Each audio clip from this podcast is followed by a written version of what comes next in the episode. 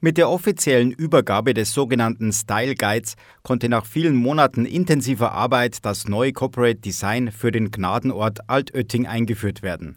Der Wallfahrtsort präsentiert sich ab sofort mit neuem Logo und Farbgebung. Das Gnadenbild stilisiert in goldener Farbe mit schwarzem Schriftzug.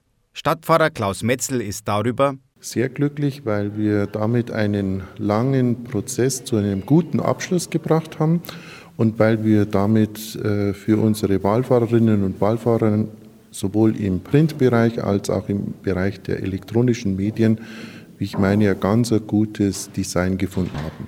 Sein herzlicher Dank galt Christoph Pittner von Pittner Design in Heiming, verantwortlich für das neue Erscheinungsbild des Gnadenorts Altötting.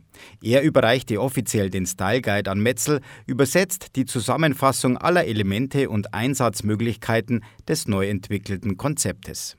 Ja, wir haben versucht, ähm, das zentrale Element, die Gnadenmutter von Altötting, in stark reduzierter Form umzusetzen und es ist uns gelungen, das in einer feinen, edlen Art zu machen und sind stolz darauf, da den Gnadenort in der Hinsicht zu begleiten.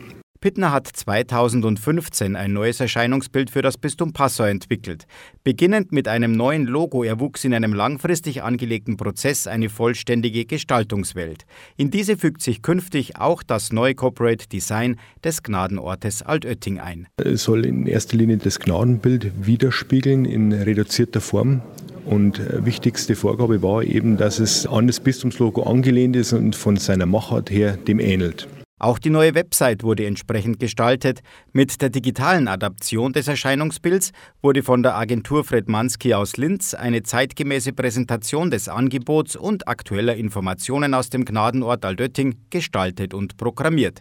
Im Mittelpunkt steht immer der Gläubige, betont Stadtpfarrer Metzel. Der Gläubige soll Geschmack finden, nach Aldötting zu kommen. Er soll durch die Bilder und die Texte angeregt werden.